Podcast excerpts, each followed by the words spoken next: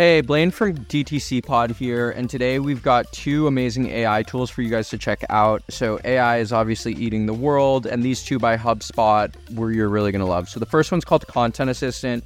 Basically, helps you create amazing content, which matters more today than ever. Everyone's creating content, so you've got to stand out. Um, with HubSpot's AI powered content assistant, you can brainstorm, create, and share content in Flash, all inside a super easy to use CRM. So, you know, think things like brainstorming blog ideas, blog outlines, drafting copy on any topic, from marketing trends to media kits, or writing value props for your landing pages, prospecting emails, and more.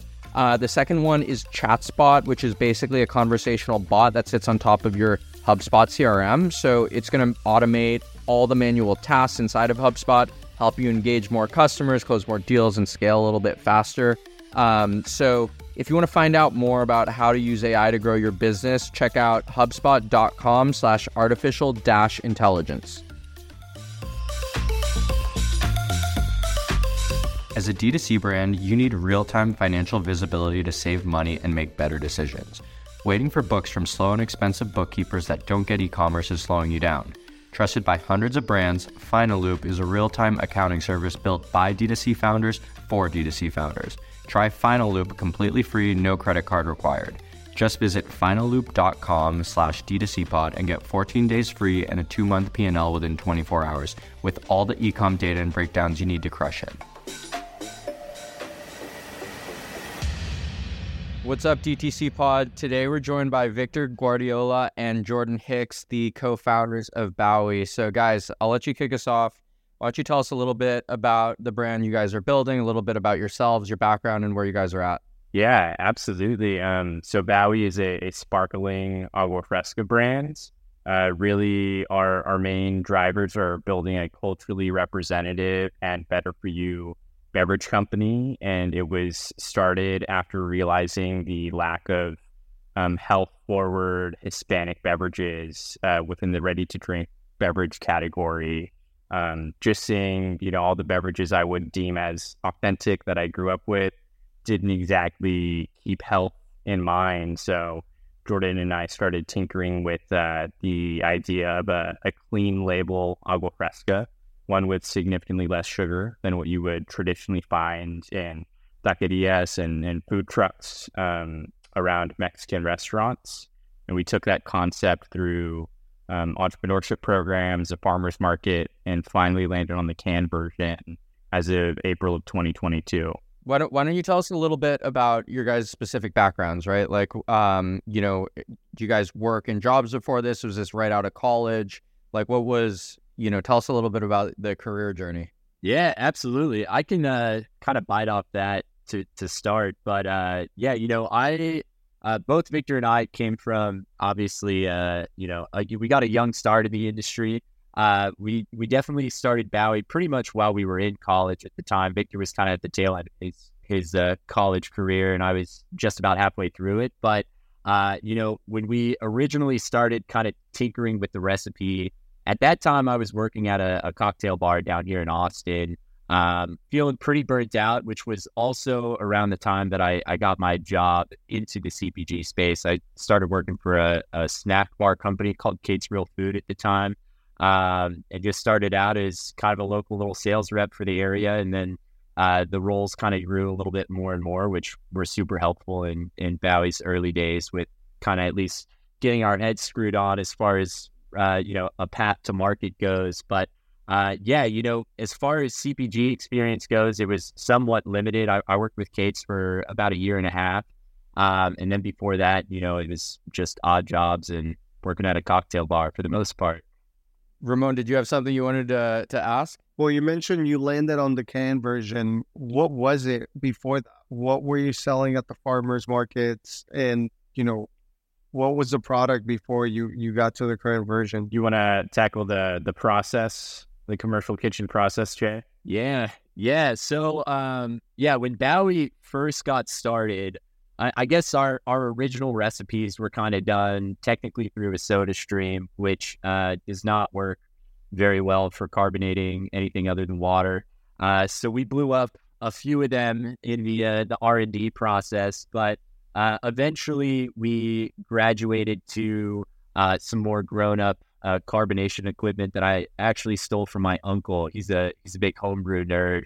Uh, so we just stole a bunch of kegs and you know all sorts of fun little carbonation homebrew equipment, uh, and then uh, just kind of started tinkering with the recipe in the in the in the dorm kitchen, pretty much more or less. And then uh, eventually, when we wanted to jump into the farmers markets, uh, we we graduated from you know force carbonating in in the in the kitchens, and then um, when we got into the commercial kitchens, it was a little bit more larger format. So we grew into these big five gallon kegs, and we'd roll up to the farmers markets uh, with with a. If you're familiar, they're called jockey boxes, kind of similar to a, a kegerator.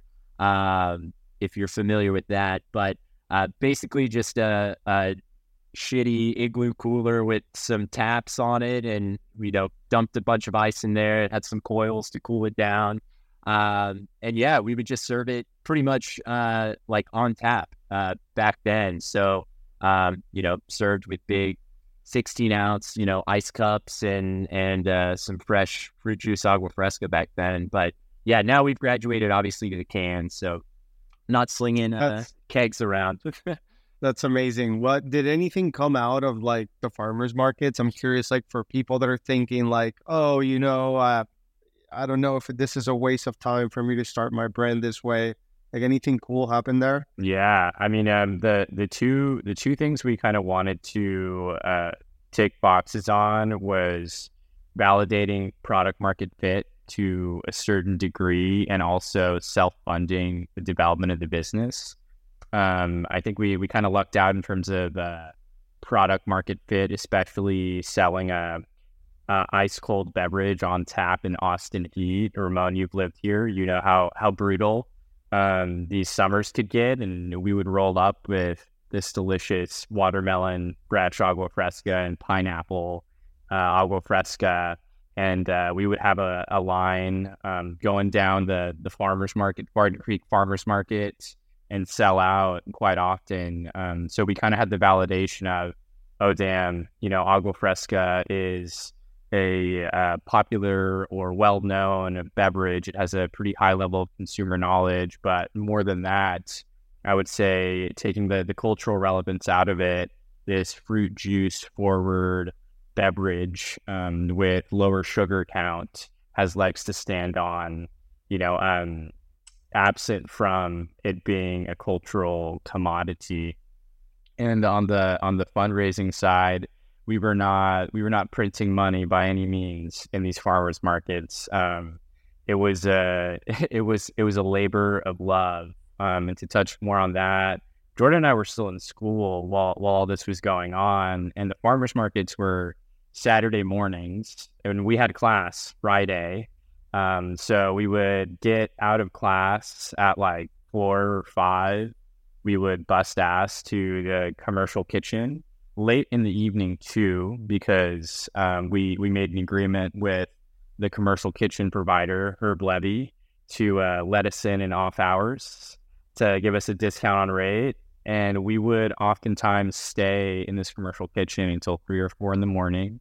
Um, go back to our apartments in West Campus, west of UT Austin, uh, where both of us lived. Sleep for a couple hours, roll up to the farmers markets, and that was the process. Um, but after about four months, COVID reared its head and we had to bounce, you know, from the farmers markets. We could no longer operate there. So our uh, our choice was to, you know, pursue this in the background during a pandemic while both of us had our our jobs, um, you know, post college, where we had to then, you know, learn to fundraise and eventually through a trial and error for about a year, raise enough funds to to get it going. The next question I had for you guys is um, I think it's awesome that you guys were able to start this brand in college, right? I think a lot of college kids maybe don't know what they want to do. Uh, they might be like looking for other jobs. They might be like trying to have as much fun as possible. But like you guys were obviously that grinding. Uh, you guys were grinding a little bit. Um, so what was the inspiration for you know getting something like this off the ground while you're still in school and taking that initiative to like build a brand while you're you're still an undergrad. Um, you know, tell me a little bit about that, and also tell me about what was like the reception from um your friends and like peers, right? Like, is it is was everyone being entrepreneurial? Is that something that a bunch of people were doing? Were, was everyone else out partying? Was everyone looking for a job? Like, just give me the breakdown of what you guys were thinking and what, what was going on in um the zeitgeist of your like college demo. Yeah, um, Blaine. To to clarify, your your first question was um, why did we start this basically during during our, our undergrad? Okay, got you. Yeah. Uh, Jordan and I had been friends eh, for a really long time, and both of us were really quite entrepreneurial, I would say.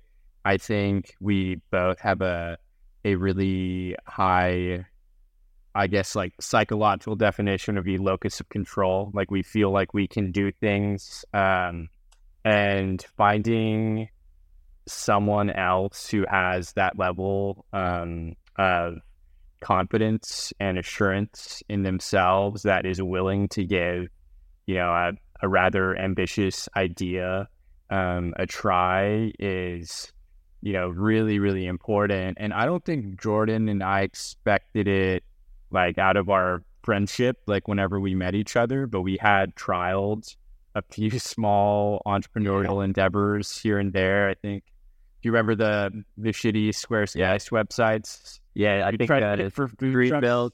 Yeah, Greenbelt like web design or something. Yeah, we would uh we just roll up to uh, a bunch of um food trucks that didn't have websites and and pretty much you know offer to to make a, a Squarespace site for them or something, which I don't think we ended up ever getting anyone uh, to pay us money to build a website, which is probably smart, but uh, yeah, you know, I, I don't think we like, we're necessarily like, you know, trying to, you know, build some crazy massive business while we're in college or something. It, for for me, and I, I feel like I can speak for you a little bit on this too, Victor. It, it was kind of just, you know, we were we were definitely entrepreneurial and, and looking for, you know, some side side gigs here and there because, you know, we both didn't come from super affluent families or anything, and we're always, you know, needing uh, some extra cash uh, at any given moment while we were in college. So um, yeah, you know, we were just kind of messing around and, and having fun and and just kind of you know doing whatever was you know interesting to us at that time, which is kind of I guess like how Bawi organically kind of happened. You know, it it it we just kind of rolled into it and we're like, whoa, this is this is pretty cool. We could have a fun logo and build a cool brand around this. Let's see, let's see how it works in the farmers markets, and then you know, kind of go from there. Because maybe one day we can get it into a can and you know, stuff like that. So, um, yeah, I mean, it, it, was kind of organic, honestly, in in some way. Um, but you know, we both kind of have those entrepreneurial bones in us, and um, you know, we were just kind of rolling with it, having fun um, wherever we could. yeah.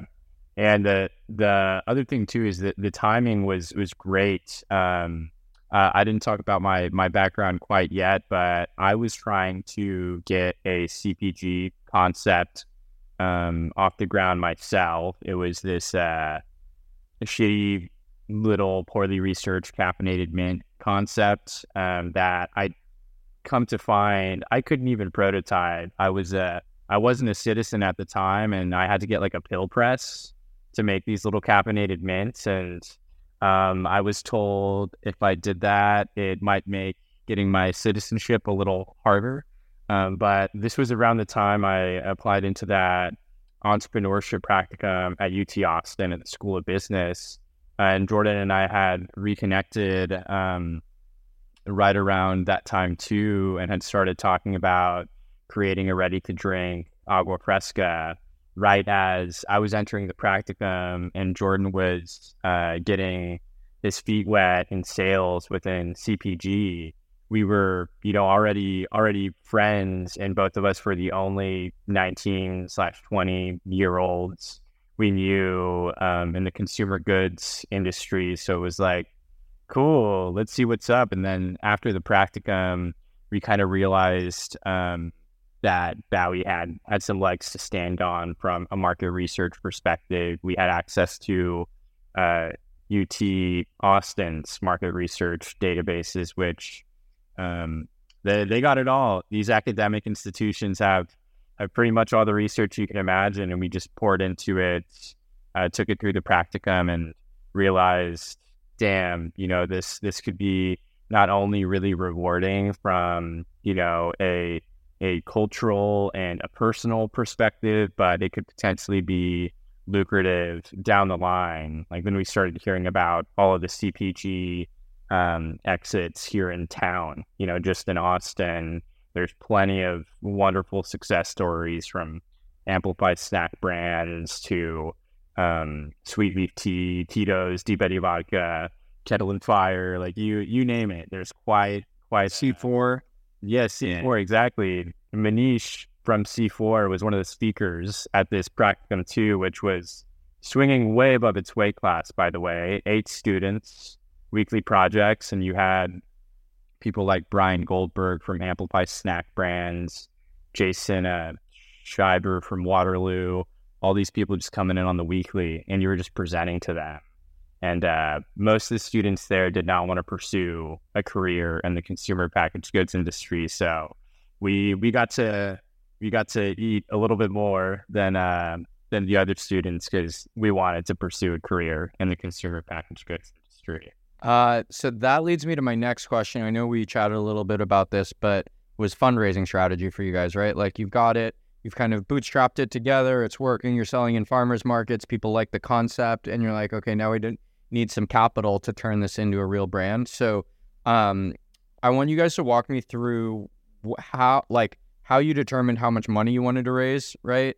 Like how you planned on deploying that money, and then how you actually raised the money. So why don't we start with how'd you figure out how much money you wanted to raise in the first place? For sure. Um, I I wish I, I could give you a meticulous answer on how we figured out how to raise that first sum of money, but uh, truthfully, those adjustments were made on the fly too. Like in the beginning, we thought, let's see about raising a quarter million dollars, you know, pre product, pre revenue. Um, but you know, quickly after sending out our first hundred or so cold emails, we realized we likely had to change our fundraising strategy um, a bit. Uh, but to uh, answer more of your question, after the farmers market, uh, I had began working at a startup here in town called Golden Ratio, and my my main role there was uh, growth uh, and product. And on the growth side, I helped uh, the founder, which turned out to be one of my greatest mentors, a gentleman named Clark Now. Yeah, yeah, you know, you know, yeah, he's a good friend, and he was also a previous guest on the pod. Oh, word. nice. Oh yeah, Clark's yeah. awesome. Yeah, really great salesman. Um, like damn, good salesman, and I got to see how he fundraised, how he approached, you know, um, talking to these investors, sending cold emails. I got to see the system he built and incorporate my ideas. And as I'm on Google Chrome, I see my investor CRM right there in the top left as a shortcut, and it is it is based off of um, what Clark was working with at that time. We just made our own personal tweaks to it um, from Jordan's sales experience, from my superhuman shortcuts from all of uh, all of that, you know, combined. But um, it was a it was quite a grind to get our first um, significant investor. We thought it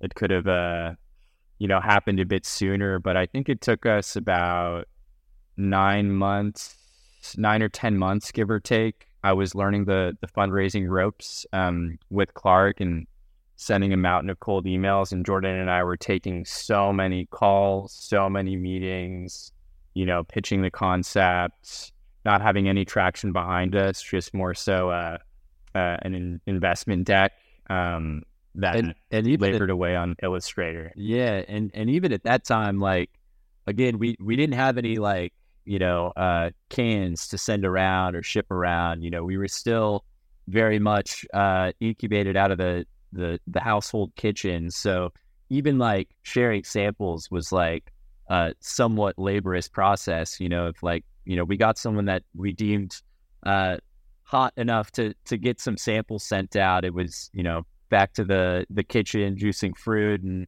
you know using now our like counter pressure bottle system to uh to fill you know some like sh- little champagne bottles with some samples to send out and slapping a fun little sexy label on there just to make it look somewhat professional. But yeah, it's pretty tough fundraising with no traction, uh, no product that you can like really ship around, um, and like be a 20, 20, 20 or 21 year old at the time too.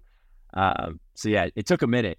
It took a minute to get to get Yeah. any sizable check. Yeah, And what- the- One one thing I just wanted to to comment on is like it's I think the hardest time to raise money is like when you're like fresh out of college, right? Like you've got all this energy. Like I went through it, Ramon, I'm sure you've been through it, but like the hardest checks for me to raise were like my first checks and they were the ones when I was right out of college and I didn't have a job outside of like the startup that I was working on. And everyone's like, well, why are you going to do it? And I was like, because I'm going to do it. Um, but so I'd love to hear a little bit more about you said it took a while till you guys got that first check, right? Like what were all the like mess ups or screw ups you guys made along the way and what did that what was like the final pitch that kind of you started to see traction around? Yeah, I I would say um more than anything, you know, Jordan and I hadn't fundraised before, so we weren't comfortable with like the follow up cadence it takes, for example, like working for for Clark and then seeing, you know, when we eventually converted on someone um wanting to invest, like sometimes it takes it takes like a dozen follow ups where you're attempting to add value in every follow up, whether it's like, hey, we just got into X restaurant, or hey, we just got um, R1, like revision one of our can design, something along those lines. But we had to get comfortable with following up with people um, until they were sick of it at, at some point uh, at our you know, lowest valuation um, too. And eventually, you know, the straw that broke the camel's back is uh, we finally got Patrick Terry from P. Terry's Burger Stand um, on the phone. And uh, Ramon, we talked about this a bit briefly, but anyone who's who's lived in Austin uh, knows um, knows how prolific uh, P. Terry's is here in town, and how strong that that trademark and their their brand is here. Um, but Jordan and I had eaten so many meals uh, at P. Terry's. Thousands It was dollars. thousands, thousands Thousands dollars. Yeah. Yeah, it was a it was a meme, you know, in in the friend group uh, almost. So we eventually got him um, on the phone, uh, met up with him, gave him some samples, and I remember Jordan and I were living together at the time at a house um, on Riverside, and we are in the upstairs office, and we're finally calling, you know, Patrick Terry um, for for the for the last time, and he told us, "All right, well, I'll I'll put in um, I'll put in fifty grand. We won't say the the valuation, but I'll put in fifty grand." Um, and we were like, "Uh, okay." That sounds sounds great, Patrick. Thank you so much. We'll we'll work on on getting the paperwork. And I just remember like we we hung up. We were in disbelief because the the burger man, the coveted Yeah. burger man, who turned out to be the most delightful person ever, wrote us our first check and allowed us to quit our jobs and fundraise um, and like pursue Bawi. So he was he was the big domino. We are really excited to announce that DTC Pod is officially part of the HubSpot Podcast Network. The HubSpot Podcast Network is the audio destination for business professionals, and we're really excited about being part of the network because we're going to be able to keep growing the show, bringing you guys amazing guests, and obviously helping you guys learn from the best founders, marketers, and builders of the most successful consumer brands. So, anyway, keep listening to DTC Pod and more shows like us on the HubSpot Podcast Network at hubspot.com slash podcast network. That's epic. Um, I, I love those stories. Like I, I haven't even thought about this like in the longest time, Ramon. I don't even think I told you this story, but um, my first check was uh well before I got my first check, there was the first check that didn't actually happen. So we go we go have this meeting with this guy who own, you know it's like Saks Fifth Avenues, the the like department store. It's the guy that Yeah. owns all of them. Richard Baker. So we go to his house in the Hamptons. I meet him. We tell him what we're working on. He's like, his whole family's there. He's like, that's an epic idea. That's amazing. I'm in for like, I don't know, like it was like a quarter, it was like a crazy amount of money. And we're like, oh, we got it in the bag. And then we like follow up and like the guy just never responds. And we're like, what the hell is this? And I was like shocked. I was, but um, that's awesome that you guys nailed it down cold, got it dialed in. Um, and then okay, so then what it it had to like snowball the process, right? Like where'd you go from there? What were the next steps? And then how'd you start like deploying that capital and building a company? Yeah, I mean, so we, like Victor mentioned, you know, we'd been fundraising for felt like an eternity at that point, but um, we weren't just fundraising; we were also kind of just you know getting the pieces into place in the background so that once the checks and the dominoes did start to fall, uh, you know, we could be a little bit more turnkey and start flipping stuff around. Because I, I, I, don't remember when um, when when Patrick ended up coming in, Victor, but I do remember it being hot and obviously, you know, wanting to jump on that uh, that weather as soon as possible and get some sort of can version out there. But obviously, you know, we didn't realize how how long that would take.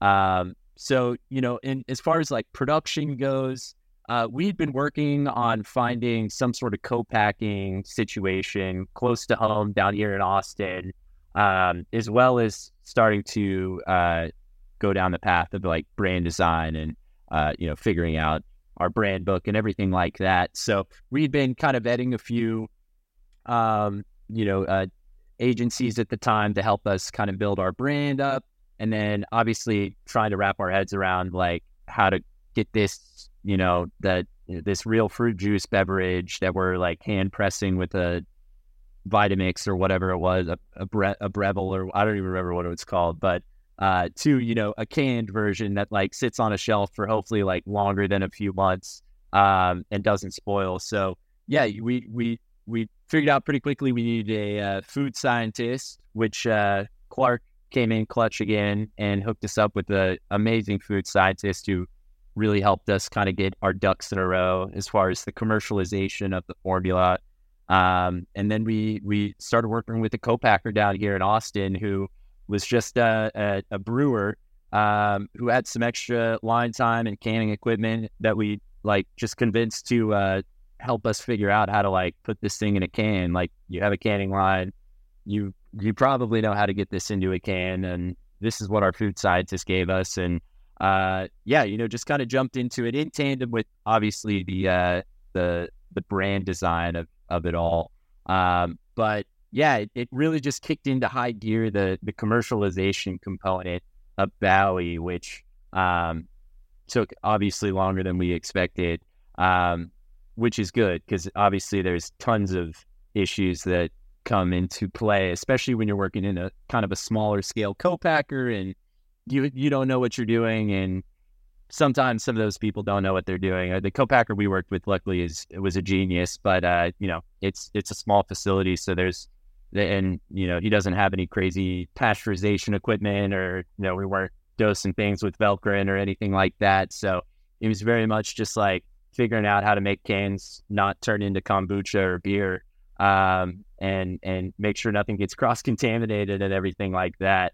Um, so yeah, that was kind of the first big step, and luckily we'd been working on it in the background for the past few months, so it was very, very much like, you know, we we we had the ability to finally like move forward on like pulling trig on some of these invoices rather than being like we're still confirming with another vendor on you know a better price and stuff like that so uh, it was really just like, all right, now to figure out how to get this thing into a can and, and get it on the shelf was was the next big steps from the from the check. Yeah. Uh, and, oh, go for it, Victor. Yeah. To to add to that a little bit too. Um, after after Patrick's involvement and something I, I like reiterating to um, first time entrepreneurs who are struggling, you know, uh, fundraising, you just got to close like one significant check and after that, the rest of the round will be a whole lot easier. So chronologically, the next investor was Mike Rypka from Torchy's Tacos, which it's not that we had a we were targeting restaurateurs in in particular. Uh, these gentlemen were just like kind enough and excited enough about what we were doing. They wanted to get involved. And after we closed those two, you know, the the rest around kind of shaped itself and people started wanting to get more involved, but it just snowballed and it took like one, you know, significant check to get the ball rolling on branding, package design, commercial formulation, everything else. So just holding off until that, you know, one great thing happens um, could really uh, signal for a lot of progress, like right around the corner. I have a question. How did you meet Clark? Um, I, I actually believe I met him at a CPG event here in town. And when I graduated during the pandemic, I couldn't find a lot of job opportunities either. And I knew I wanted to work in the CPG space. So I just shot Clark an email. And at this time, Golden Ratio was, was hiring. Um, and he was, he was awesome. He was like, yeah, come by, you know, see what you can do uh, to help. And he, he hired me um, on the, on the spot whenever I saw him, but that was a cold email yeah. too. Yeah, yeah. The reason I ask is because, you know, it seems like a lot of the a lot of the dominoes effect like happened after you met him and you know, you can be networking with a bunch of people at a bunch of places, but really all it takes is like one person that will bring 80% of the value that can introduce you to the scientist, to the supplier, to you don't need um, you know, to spend most of the time networking. It reaches a point where you have to go heads down. So um, that's that's really cool. I really like Clark. He's a great guy, and so it seems like you know that that one key to success is like finding that one person who's willing to be an open book. Yeah, yeah, significant significant mentorship um, has been the name of the game for us, and uh, you know more than just like using the word networking. Like really, I think uh, what what we got good at is just making a lot of friends in the industry you know, coming up to people and being okay with uh, not trying to be the smartest person in the room or the most flushed out business concept with three year projections off of the and doing like zero in sales beforehand, just asking like, yo, like I, I need some help flushing this idea out sometimes, or how should I revise my fundraising strategy? Um, being like really as humble as we can be when we have those combos, but Clark was probably the most significant mentor um, I've had.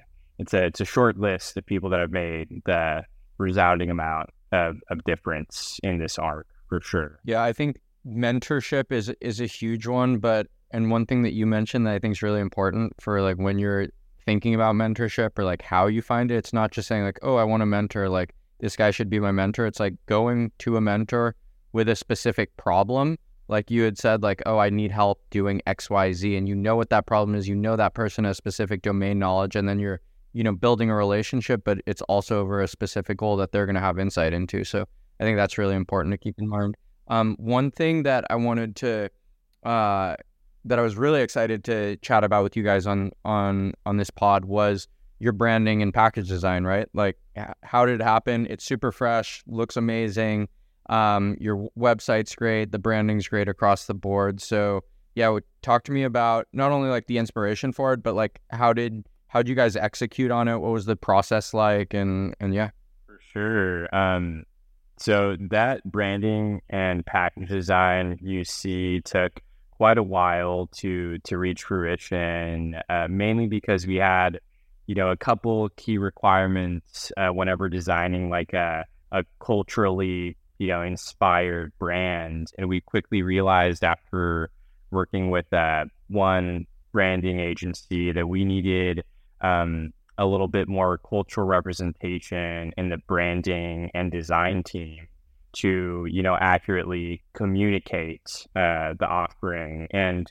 it makes sense logically. Like you would want someone with uh, said product's cultural origin behind branding or strategy or illustration, but that's not you know often the case within these design communities. If if some agencies pitch a project um, of course they're going to say yes, even if it's like the subculture of a culture where they have not much context for. So we we realized after working with that initial agency, and then we interviewed over a dozen agencies from coast to coast, um, and we landed on a great uh, agency called the Working Assembly, based out of New York, and the you know, a couple defining characteristics for them is we found that the the founder had started a program where she worked with minority owned brands. Um, and it spoke to us as, as founders, as founders who want to support, you know, minority owned businesses and create a more culturally representative retail space. But apart from that, their head of brand and one of their lead designers they were both Latino. Um, Diego, uh, who's one of their head head designers, is from South America. Like he's an, an immigrant. And Anthony uh, Fernandez, the, the head of branding, um, he's Hispanic, and he was really familiar with the culture. So when we were presented, you know, idea briefs of the four or five different creative directions, they were rooted in a lot more cultural awareness than just um, a Pinterest board with pictures of Cancun, which is what uh, we were used to um, beforehand. So it was a, it was a lot more thorough and it was a lot more beautiful and impactful, and that makes a huge difference um, whenever we're talking about how your packaging drives trial and the yeah how well your product does. Uh, and that's why we kind of landed on such a culturally significant loteria card motif, um, which I don't think other agencies would have been able to accomplish nearly as well. But Jordan and I both took a, a fine tooth comb on every iteration of the branding slash package design to kind of optimize it as much as we could. And we landed on this card, Loteria card motif with a high contrast background. So it, the cans are all white and they have this gorgeous little placard with hand drawn illustrations in the center that are really communicative of the uh, flavor and the freshness of what's what's in the can itself. But it took it took quite quite a while to to land on that design variant and that specific front panel um, and trademark.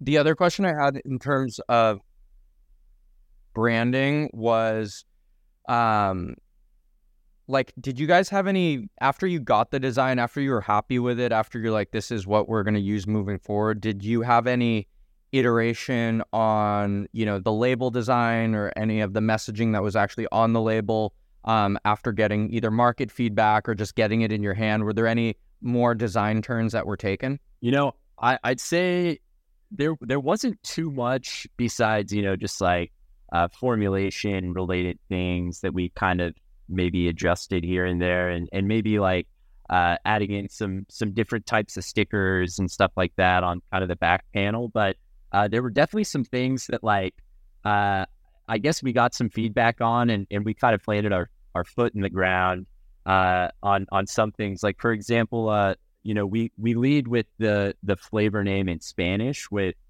uh, on on our front panel, and a lot of people, mostly you know more so investors and um, people that were not as much consumers, but more so you know uh, invested in us and our success. We're we're very very much in the realm that like we need to lead with the English name, um, and that's something that I'm I'm really glad we didn't you know end up adjusting. Um, I I think it adds adds some uh, some flair to the brand, especially the front panel, and it's it's a little bit interesting. And you know, we kind of conceded and, and threw the English translation down at the bottom on on like a little banner uh, down at the, the butt of the can. But uh, yeah, you know, I, I think there were definitely that was probably the biggest thing that I, I think a lot of people were like, you, you should switch this, um, which I'm I'm really glad we didn't. Um, because yeah, you know, it's it's a little different. Um, and and it's it's uh it looks really good on the front panel more than anything, uh, rather than just the, the English translation. hundred percent. And I would say the the like little the little testing we did do, they're they're great like flag posts for you know market researchers to say, okay, consumers are you know leaning a little more um, this way rather than that. But I think um, at, at a certain point, you kind of got to be like, this this is the future. You know, consumers don't know what this is yet. This is an offering that hasn't been made um, within a retail channel yet, but once it's out there, um, consumer sentiment is likely going to change, and they might warm up to the idea of, you know, this um, copy being in Spanish or um, a beautiful, bright at motif being front and center, regardless of what the A/B test was saying that we posted on our Instagram during the farmers market days. It was like, yeah, this picture that we think this is better people can figure it out. Maybe not passionate. That's it's a little less unfamiliar. yeah. Um, one of my last questions before we we wrap up here is you guys, um, you know, obviously got started. You raised some money, built a great brand, beautiful packaging, and now you guys are in. Why don't you tell us where you guys are? I know you guys are in Sprouts. You guys are in Safeway, a bunch of markets. Like, what's kind of the roadmap from from here in terms of how you guys think about growing and scaling the business?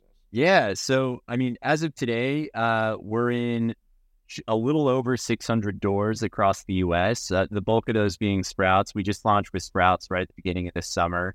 Um, and then, yeah, you know, we've been trialing a, a few, uh, you know, short-term activations with uh, with Safeway, mostly in NorCal, and then we just picked one up down here in the uh, Albertson Southern region, right here in our home state.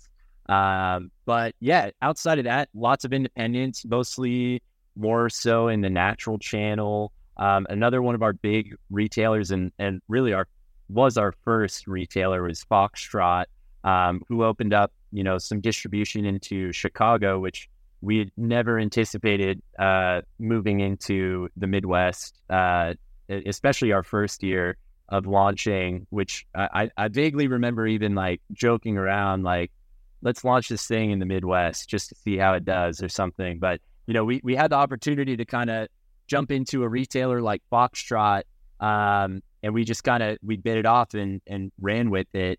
Um, and Chicago ended up being one of our our bigger metros right now, which is crazy. But um, yeah, you know, just just a little over 600 doors. Um, we're mostly focused in the natural channel. With that being said, really trying to build off the Sprouts momentum. Hopefully, get up to uh, some larger natural retailers in the next few months, uh, but mostly focused on Texas and California for uh, you know the next you know I'd say six to to twelve months.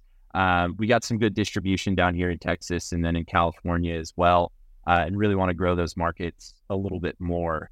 Um, but yeah, yeah, kind of picking off uh, as many like national natural retailers as we can, and and really kind of hounding our our our home markets and the markets that we have some you know kick ass distribution in. What is it? What does it look like from a like manufacturing and a, a, scaling perspective to be able to meet the demands of you know a national supplier like Sprouts? And then if you guys have ambition to get in more, like how are you guys handling that on the back end? Yeah, we're we're still figuring it out. Uh, no, just kidding, but partly. Um, yeah, it's it was definitely a big a big shift compared to what we're used to. Um, luckily, we I, I, think what's really helped us is uh, mostly working in in that smaller co-packer in the early days. It it kind of allowed us to be super super hands on and intimately familiar with our formula. You know what works and what doesn't work. Um, where the pain points are and everything like that, things to look out for, um, which makes finding, you know, uh, other contract manufacturers, co-packers, um, a little bit easier, and at least you can you know have some confidence when you roll in there that you know it's it's less of like shotgunning, you know, it shotgunning and seeing seeing if it tastes right when it comes out of the line and everything like that. But you know, as far as scaling up goes, it's it's something that we're in the weeds on right now.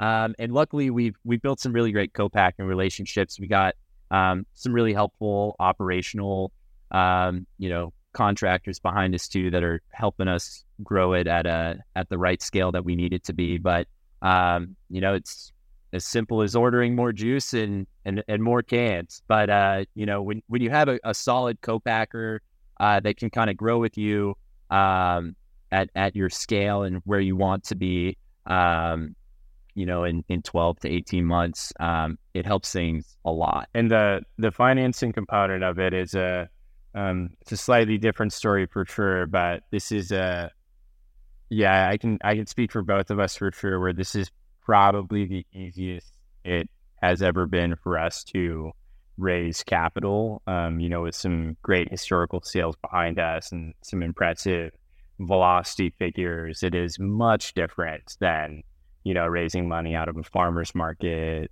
or with like 10, 10 G's in lifetime sales. It's a different story now. So um, now it's building all of the systems to ensure we're able to scale um, effectively and, and, speaking to the right people um, on our cap table or people in our network who, who, want us to win, who have done the song and dance within their own CPG businesses or who are currently um, chief financial officers of a CPG business or COOs down the line. So we like having these subject matter experts in our back pockets to help inform any SOP we need to build here at Bawi.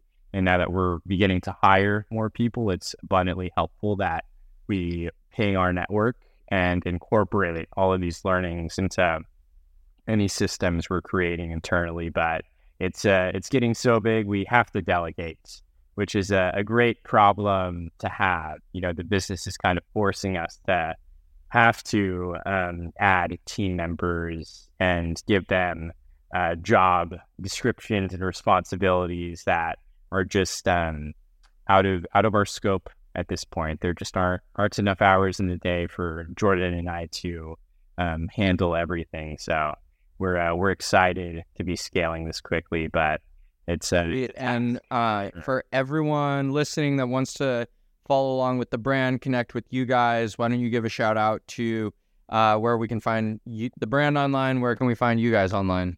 Totally. So for Bawi socials, um, you could find us at, on Instagram at Drink Bawi, and our website is uh, unsurprisingly drinkbawi.com. Um, my Insta handle is vic.h.g, and I'm also True. Twitter. Um, I don't think I can call it X at Buardiola. it's V and the rest of my last name. So B U A R D I O L A. I can't say that again for my own good. Um, too many. Yeah, you can you can find me on Instagram too. Just Jordan H ninety eight. Awesome. Well, thanks so much, guys, for coming on the show. Love learning about Bawi. You guys are crushing it. Um, keep it up, and thanks for thanks for joining us today. Appreciate it, y'all. Thanks for having us. Thank you, guys. Of course. Thanks for having us. Thanks for tuning in, and we hope you enjoyed this episode of DTC Pod. If you enjoyed the show, we'd love your support. A rating and a review would go a long way as we continue to host the best builders in DTC and beyond. Follow and subscribe to the show, and make sure to check out our show notes where you can find our socials and weekly newsletter. Visit us on dtcpod.com to join our founder community and access resources from every episode. We'll see you on the next pod.